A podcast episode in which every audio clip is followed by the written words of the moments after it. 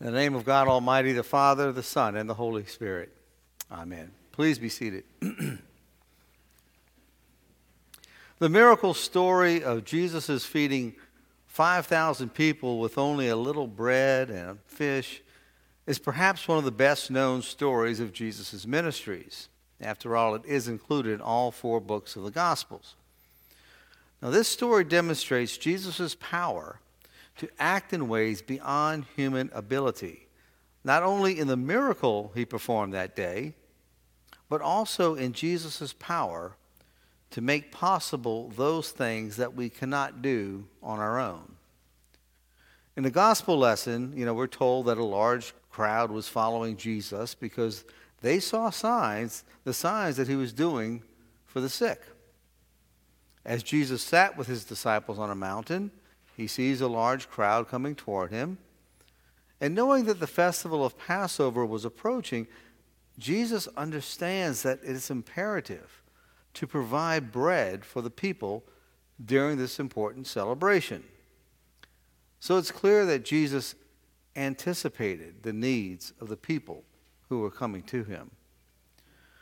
When Jesus asked Philip where they could buy bread to feed so many, Philip responds logically that Jesus' group simply did not have enough money to even attempt to buy enough food to feed such a large crowd. I imagine that Philip must have felt that what Jesus was asking was impossible. And from a human perspective, Philip was right. But Jesus does feed the crowd. He feeds them with a few fish and five loaves of bread.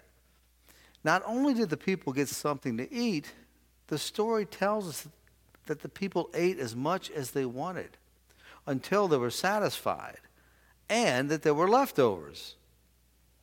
In this miracle, Jesus not only responded to the crowd's need for food, Jesus responded to that need with great abundance. Now, apparently, the people do not fully understand the significance of this miraculous sign of Jesus' true identity. They believe that Jesus is the fulfillment of God's promise that there would be a successor to Moses. The same Moses, remember, who provided manna in the wilderness. In fact, the people in the crowd want to make sure that they will always have food by making Jesus their king rather than to worship him as their Lord. It seems that the crowd thought that all they needed was bread which seems ironic. And it seems ironic because they came to see Jesus because they saw him heal people, not because he was giving out free bread. When they did receive their food, perhaps they forgot why they had come in the first place. Of course, Jesus sees more than a hungry crowd. Jesus sees their deeper need the need that initially brought the crowd to the mountain. Jesus sees their need to know that there is hope, even when all seems hopeless. So, what seems seemed like a hopeless situation, attempting to provide food for 5,000 people on a mountain during the festival of Passover, actually was not hopeless at all. The situation was not hopeless because God poured out God's grace on those people through the work of his beloved Son. I wonder if any of you have ever felt so overwhelmed by some situation that you felt it would be impossible to overcome. When I think about that, I think about the news coverage of Hurricane Katrina. And I'm sure that many of those watching that footage feared, as I did, that the Gulf Coast and New Orleans may be lost forever. I wonder if any of you lost homes or businesses, wondering how, if at all, you'd be able to overcome and be able to move past something so devastating. I'm sure it seemed like an impossible task. Last December, this parish said goodbye to a rector who had served here at St. Augustine's for almost 15 years. And that's a long time. And if that were not enough, we were all living in an unimaginable time of uncertainty as we we're confronted with a deadly pandemic.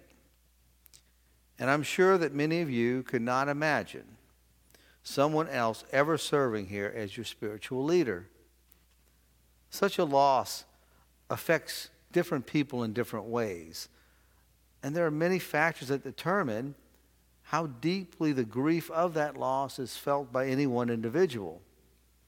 Now, today marks my, the end of my six months, first six months as your interim rector. And I see something in this congregation that I did not see, something I could not have expected to see when I first arrived here. Where I once saw the fear that comes with loss, I now see a sense of hope that comes with healing. As I mentioned earlier, Philip probably believed that Jesus was asking the impossible when Jesus asked him where they could buy enough food to feed an enormous crowd. And it may have felt impossible to many of you at one time that St. Augustine's could overcome a time of so much uncertainty and find a path toward restoring a feeling of hope in a time when hope may have seemed elusive or waning. But through the mercy of God, through the mercy of God's healing grace, we're able to overcome even the most daunting situations that might confront us. In our Christian faith, we know that God's grace can heal us, right? In times of distress, we may say things like, All things are possible with God, or I can do all things through Christ who strengthens me. And similar words may have been said by those in the crowd who were going to see Jesus after seeing the signs that he had been doing for the sick. But they forgot. They saw the signs that Jesus had been doing for the sick, and yet they still forgot. They were given food, and they began to see Jesus as the one who provides for the outer physical need of their bodies instead of the inner spiritual needs of their souls.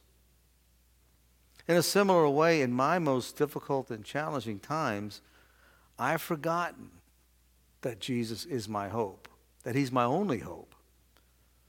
And maybe some of you ex- have experienced that same feeling. I know that all things are possible with God, but do I embrace that truth? Do I live in that truth? Sometimes embracing that truth comes naturally and easily, and sometimes I need to remind myself that Jesus truly is my hope and truly is my Redeemer. Like the crowd who presented themselves to Jesus on the mountain, each one of us must also place ourselves in the presence of Christ, acknowledging the compassion and love that God has for us through his Son, acknowledging how immensely God wants us to be whole. In the same way that Jesus anticipated the needs of a hungry crowd, when we come to Jesus, he already anticipates our need and is so pleased to joyfully fill that need. You see, Jesus is our Savior, not was our Savior. Jesus is our Savior here, now, today and always. Jesus longs for us to come to him, no matter if it's a time of joy or in a time of our greatest sorrow and fear. Jesus is the one who alone is able to fill the needs of our hearts completely until our hearts are satisfied. Jesus longs to satisfy our hearts with his love and with his compassion and always, always in abundance beyond all measure. In the name of the Father, and the Son, and the Holy Spirit. Amen.